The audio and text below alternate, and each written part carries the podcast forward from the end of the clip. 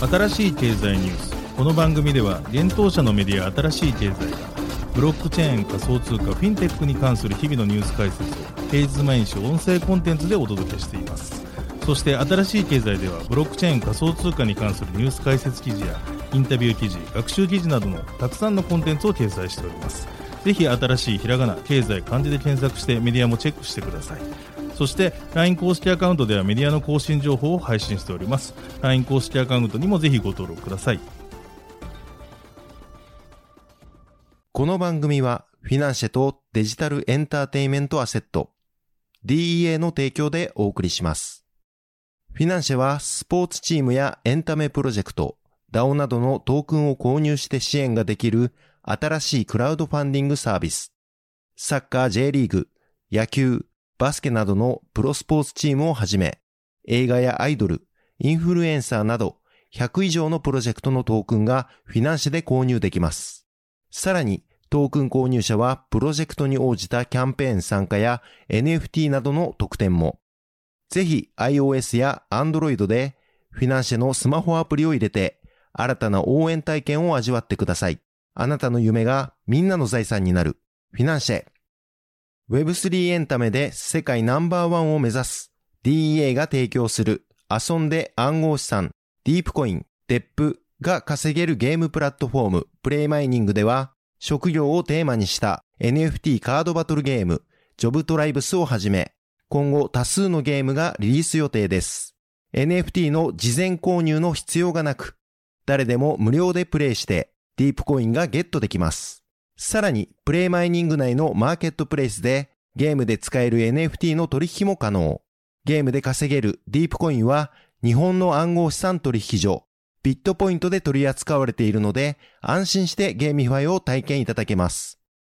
遊んで稼げるだけでなく、世界の誰かを助けられる Web3 ゲームの可能性。まだ遊んでいない人は、プレイマイニングで検索して、ホームページにアクセスして遊んでみてください。メールアドレスだけで登録できます。現当社新しい経済の大津賀です。はい、本日は7月の4日月曜日です。今日のニュース行きましょう。中央アフリカ共和国ビットコイン裏付けの暗号資産サンゴコイン発行へスリーアローズニューヨークで連邦破産法第15条を適用を申請 DMM ビットコイン金連動のジパングコイン ZPG 取扱い開始へ FTX ジャパン取引自動化できるクオンツゾーン提供コイントレード PLT IOST ADA ドットのステーキング提供開始へ NFT がレンタル可能にイーサリアムのトークン規格 ERC4907 承認。アメリカメタデジタルウォレットのびサービス終了へ。ブラジル e スポーツチーム MIBR ソシオス .com でファントークン発行へ。最大1000万円資金援助もダブルジャンプ東京とグミが学生向け Web3 企業支援制度を発表。堤幸彦、元広克幸、佐藤雄一のスーパーサピエンスフィナンシェで第2回ファンディング。続いてのニュースは中央アフリカ共和国サンゴコインローンチへというニュースです。中央アフリカ共和国 CAR が独自暗号資産サンゴコインの発行を開始することが分かりました。7月3日に開催されたサンゴコインジェネシスイベントにて同国大統領のファウスティン・アーチェンジ・トゥアデラ氏が発表しました。サンゴコインのウェブサイトでは発行開始までのカウントダウンが実施されており、現地時間4日22時、日本時間で5日5時に発行予定のようです。また、同イベントに登壇したエルバ・ンドバ財務大臣によると、サンゴコインはビットコインの価値に裏付けられている暗号資産ということです。しかし仕組みなどその詳細については現時点では明かされていません。サンゴコインの発行を含むプロジェクトサンゴでは、ビットコインの法定通貨化、クリプトアイランド、トークン化フレームワーク、鉱物資源のトークン化、所得税率0%、法人税率0%などのプロジェクトを進めています。今年4月27日にビットコインの法定通貨化は議会で承認されており、中央アフリカはエルサルバドル共和国に次いでビットコインを法定通貨として採用する2国目の事例となっています。また、鉱物資源のトークン化については、先月6月にその計画が発表されています。金、ダイヤモンド、ウラン、鉄鉱石、銅、コルタン、コバルト、ニッケル、リチウム、石油などをトークン化する計画で資金調達するのが目的ということです。続いてのニュースは、スリーアローズ、ニューヨークで連邦破産法第15条を適用を申請というニュースです。財務危機が連日報道されている暗号資産ヘッジファンドのスリーアローズキャピタル 3AC がニューヨークの裁判所に連邦破産法第15条通称チャプター15の適用を申請したことが7月1日に分かりました。アメリカでの生産手続きの代理人は弁護士事務所のレイサム・ワトキンスが務めます。チャプター15は、米国外の企業が他国で企業再建を進める期間に、米国での資産を保全しながら再建を進めていく条項です。スリーアローズキャピタルはイギリス領バージン諸島の裁判所から清算を命じられたことも6月29日に報道されています。スリーアローズキャピタルは5月に発生したテラ USD の価格崩壊と最近の暗号資産市場の低迷によって損失を被り、6月初めにはブロックファイなどの資産の貸し手からの証拠金追加要求に応えられず、ポジションが清算されていました。そして6月末にカナダの暗号資産ブローカーであるボイジャーデジタルがスリーアローズキャピタルの債務不履行通知を発行していました。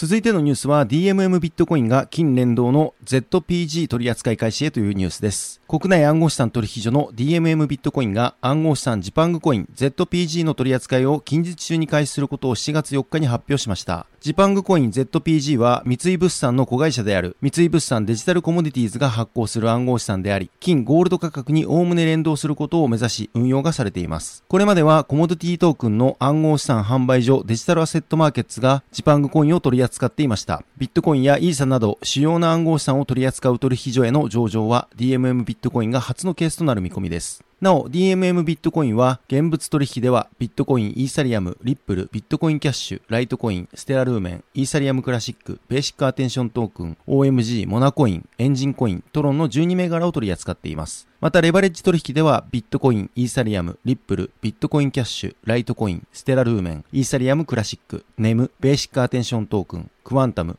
OMG、モナコイン、テゾス、エンジンコイン、シンボル、トロン、カルダノ、ポルカドット、IOST の19銘柄が取り扱われています。ジパングコイン取り扱いにおける取引方法などについては現時点では公表されていません。なお、ジパングコインの発行システムにおける基盤ブロックチェーンには、ビットフライヤーブロックチェーンが開発したエンタープライズ向けブロックチェーンみやびが採用されています。新しい経済編集部は、三井物産デジタルコモディティーズのジパングコイン担当者へ取材をしています。記事にその内容を記載しておりますので、ぜひ合わせてご覧ください。続いてのニュースは FTX ジャパンがクオンツゾーン提供開始というニュースです。国内暗号資産取引所 FTX ジャパンが取引を自動化できるクオンツゾーンの提供を7月1日より開始したことが分かりました。発表によるとクオンツゾーンではプログラミングなどの専門知識がなくても利用が可能ということです。ユーザーは手順に従って自身の好みのルールを事前に設定することで取引を自動化できるといいます。ルールについては何を行うかを定義するアクションといつアクションを行うかを定義するトリガーを組み合わせて作成するということです。またそのルールは15秒ごとにループすると言います。停止をするには手動かアクションでルールの停止を設定することができるということです。また FTX ジャパンでは現物と先物 CFD の特徴を併せ持つデリバティブ取引、パーペチュアル取引を提供しています。従来の先物取引では契約時に決済満期日とその日にいくらで売買するかを決定しますが、パーペチュアルには現月がなく無期限に縦玉を保持することが可能です。なおレバレッジ設定は2倍までとなっています。続いてのニュースは、コイントレードがステーキング提供開始というニュースです。国内暗号資産取引所コイントレードが暗号資産パレットトークン PLT、IOST、カルダノエイダ、ポルカドットドットの4銘柄のステーキングサービスを7月4日より開始することが分かりました。同社の新サービスコイントレードステークのアプリにて提供がされます。このサービスにおいて想定される APR 年換算利回りは PLT が10から30%、iOST が5から12%、ADA が3から7%、ドットが3から7%と発表されています。なお、現在取引所サービスのコイントレードでは、ビットコイン、ビットコインキャッシュ、イーサリアム、ライトコイン、リップル、カルダノ、パレットトークン、iOST の全8銘柄の暗号資産が取り扱われています。ステーキングとはコンセンサスアルゴリズムのプルーフオブステークを採用するブロックチェーンで実行が可能となっており、バリデータと呼ばれるユーザーが対象となる暗号資産を一定量保有、ロックすることで取引記録のブロック生成プロセスに参加し、報酬を得る行為のことです。なお、コンセンサスアルゴリズムとは暗号資産のブロックを追加する際の合意形成のアルゴリズムです。暗号資産取引所が提供するステーキングサービスはユーザーからトークンをプールに集め、ネットワークにまとめて預け入れる形式をとります。そのためユーザーはステーキング参加に本来必要な暗号資産保有量を持たなくとも少額でステーキング報酬が得られることになります。続いてのニュースは EIP4907 が承認というニュースです。NFT にレンタル機能を持たせるイーサリアム改善案 EIP4907 がトークン規格 ERC4907 として承認されたことが分かりました。この規格に対応した Web3 ゲームでは NFT 所有者が自身の NFT を他のゲームユーザーに一定期間貸し出せ、また自動で返却されることもできるようになります。なお EIP4907 は非代替トークンである NFT のトークン規格 ERC721 の拡張版として承認されたもので NFT レンタルマーケットプレイスのダブルプロトコルが提案し開発を行いました。GitHub に公開されている情報によると EIP4907 では ERC721 こと NFT にアドレスを付与できる役割ユーザーとその役割を自動的に無効化する時間、 expires、期限を追加したといいます。ユーザーにより NFT に使用許可と時間制限を持たせ、 expires でユーザーを自動失効させることにより NFT のレンタル機能を実現したようです。NFT を借りる側は NFT の転送やユーザー設定ができず、一定期間 NFT を使用できるのみとなります。そのため NFT を貸している側に所有権があるため、勝手に NFT を売却されるなどの心配もないということです。また EIP4907 ではネットワークのトランザクションが発生しないため、ガス代手数料の削減にもつながると説明がされています。なお、ダブルプロトコルによると ERC4907 はメタバースゲームプラットフォームプレイヤー1が最初に導入を行ったということです。続いてのニュースはアメリカメタノビサービス終了へというニュースです。メタ旧 Facebook がデジタルウォレットノビのサービス提供を9月1日に終了する予定であることが分かりました。7月2日に同社がウェブサイトで発表しました。これによりノビの試験運用は終了し、顧客は利用ができなくなります。また同社はノビのアカウントから残額を引き出すようユーザーに促し、該当する場合は銀行口座への振り込みや現金での引き出しを選択できるとしています。ノビは昨年10月にパイロット版がローンチされていました。そしてパイロット版で利用可能な通貨はアメリカパクソス社が開発、運用するアメリカドルステーブルコイン USDP でした。また、カストディはコインベースが務めていました。しかし昨年12月、現ディエムの旧名リブラの時からチームを牽引してきたデビッド・マーカス氏が退任をしました。ノビは米国の規制当局の承認を受けることができれば、ディエムの決済ネットワークに移行する予定にもなっていましたが、それが難しくなったのだと考えられます。なお、アメリカメタはノビとは別に決済事業としてメタペイと呼ばれるプラットフォームに関する商標申請を5月に行っています。続いてのニュースは、ブラジル e スポーツチームがファントークン発行へというニュースです。ブラジルのプロ e スポーツチーム MIBR メイドインブラジルがファンエンゲージメントプラットフォームソシオス .com でファントークンを発行することが6月30日分かりました。発表によるとブラジルの e スポーツチームとしてファントークンを発行するのは初の事例ということです。プロ e スポーツチームがソシオス .com でファントークン発行を発表するのはチームヘレティクス、チームバイタリティ、アライアンス、OG、ナビ、エンドポイント CEX に続き、今回で7チーム目となります。また、ブラジルのスポーツクラブがファントークン発行を発表するのは、アトレチコ・ミネイロ、SC コリンチャス・パウリスタ、CR フラメンゴ、サンパウロ FC、SE パルメイラス、インテルナショナル、CR バスコダガマ、EC バイーアに続き、今回で10チーム目となります。発表によると MIBR のファントークン、MIBR の発売時期及び価格などの詳細については近日中に公開されるということです。続いてのニュースは、ダブルジャンプ東京とグミ、学生向け Web3 企業支援制度を発表というニュースです。ブロックチェーンゲームを開発するダブルジャンプ東京がグミと共同で Web3 領域で企業を目指す学生向けの支援制度 Web3 スタートアップスを創設することを7月1日に発表しました。同社ら現状の日本における Web3 の課題は若手世代が起業を行うための環境が十分に整備されているとは言い難く、特に学生が起業を目指すにあたっては資金面や経験面の不足等だとし、それれら課題解決のため2社で Web3 スタートアップスの創設を決めたということです。Web3 スタートアップスの対象は Web3 領域で起業を目指す大学生、短大生、専門学校生などの学生ということです。支援内容は最大1000万円の学費や事業の立ち上げに対する支援金の給付、プロダクトの事業化に向けたアドバイスの提供、Web3 に関わる情報やネットワークの提供、ダブルジャンプ東京やグミにてインターンとしての受け入れ、事業化に成功した際の追加の資金提供の検討などが挙げられています。なお、支援を受けるには有識者による事前審査を通過する必要があるということです。Web3 スタートアップの具体的な支援人数について取材したところ、1期生は5名もしくは5団体を予定しているということです。なお、募集方法については応募開始時に告知予定だということです。続いてのニュースは、スーパーサピエンスが第2回ファンディングというニュースです。エンタメ DAO 自立分散型組織プロジェクトスーパーサピエンスがフィナンシェで第2回となるファンディング追加トークン発行を開始したことが7月1日に分かりました。今年1月の初回トークン発行以来のファンディングとなります。フィナンシェでは初期トークン販売終了後、オーナーやプロジェクトが追加で支援を募りたい際にトークンを追加販売できる仕組み、クラウドファンディングがあります。スーパーサピエンスは堤幸彦氏、元広克幸氏、佐藤雄一氏3人の映画監督と映画プロデューサーの森谷武氏が共同で制作指揮を取り、サポーターと一丸となって日本の映像業界史上初となる原作作りから映像化及び配給に関わる全プロセスの一気通貫に挑むプロジェクトです。初回ファンディングで得た支援金はトークン保有者とともにプロジェクト第1弾の3監督によるオリジナルストーリーの Webtoon や映像制作に向けたオーディションなどの取り組みに活用されているということです。なお、プロジェクトの序章作品となる堤幸彦監督作品スーパーサピエンスザ・ビギニングの完成披露会が7月10日18時より新宿バルトナインにて実施される予定です。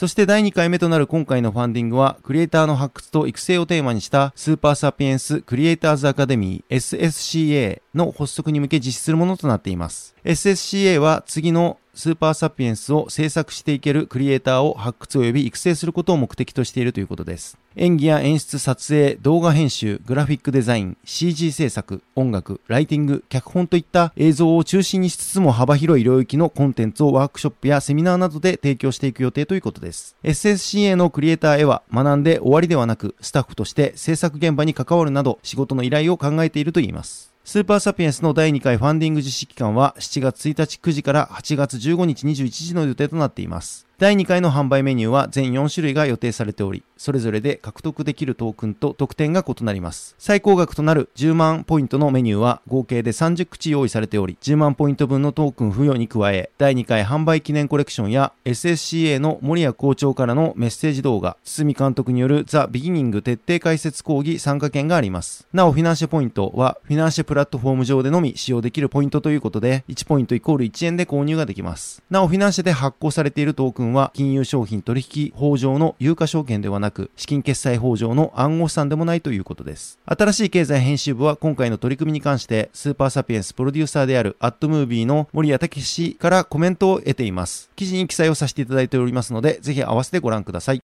はい、本日のニュースは以上となります。そして先週末から本日にかけて新しいコンテンツ出させていただいておりますので紹介させていただきます。まず一つ目はコネク TV の人気企画、ハッシュハブリサーチを読むです。今回は暗号資産ブロックチェーン業界で定期的に起こる世代交代、それに向き合う思考法についてハッシュハブ CEO 平野淳也氏に考察していただきました。こちら記事から動画見られるようになっておりますので、ぜひご覧ください。そして続いてのコンテンツは毎月1日に公開させていただいております Amazon Audible の特別番組となっています。こちら第27弾となった今回は、ダブルジャンプ東京株式会社取締役 CEO の上野博信氏にご出演いただき、ブロックチェーンゲーム、 Play to Earn、 GameFi をテーマにご出演いただき、 GameFi とは何か、ゲームに稼ぐ機能は必要なのか、なぜ STEPN は流行り、人気低迷したのか、 GameFi エコシステムの必要要素、 GameFi の展望などについて語っていただいています。こちら記事からこの音声のご視聴できるようにさせていただいております。ぜひ全編お聞きいただきたい方は Amazon Audible でお聞きいただければと思います。そして本日公開させていただいた試し読み企画です。ブロックチェーンエンジニアの落合翔吾氏初の著書、僕たちはメタ国家で暮らすことに決めたの試し読みとなっております。全3回でお届けしてきた今回は IT ジャーナリスト星明夫氏との対談、ブロックチェーンで買える僕たちの自由と平等の一部を公開しています。ぜひこちらも合わせてご覧ください。はい、このように私たち新しい経済編集部では、ブロックチェーン暗号資産に関するニュースを平日毎日ラジオで配信をしております。本日ご紹介したニュース、コンテンツなどはすべてサイトの方に上がっております。ぜひサイトの方も見に来てください。新しいひらがな、経済、漢字で検索して見に来ていただければと思います。それでは本日はありがとうございました。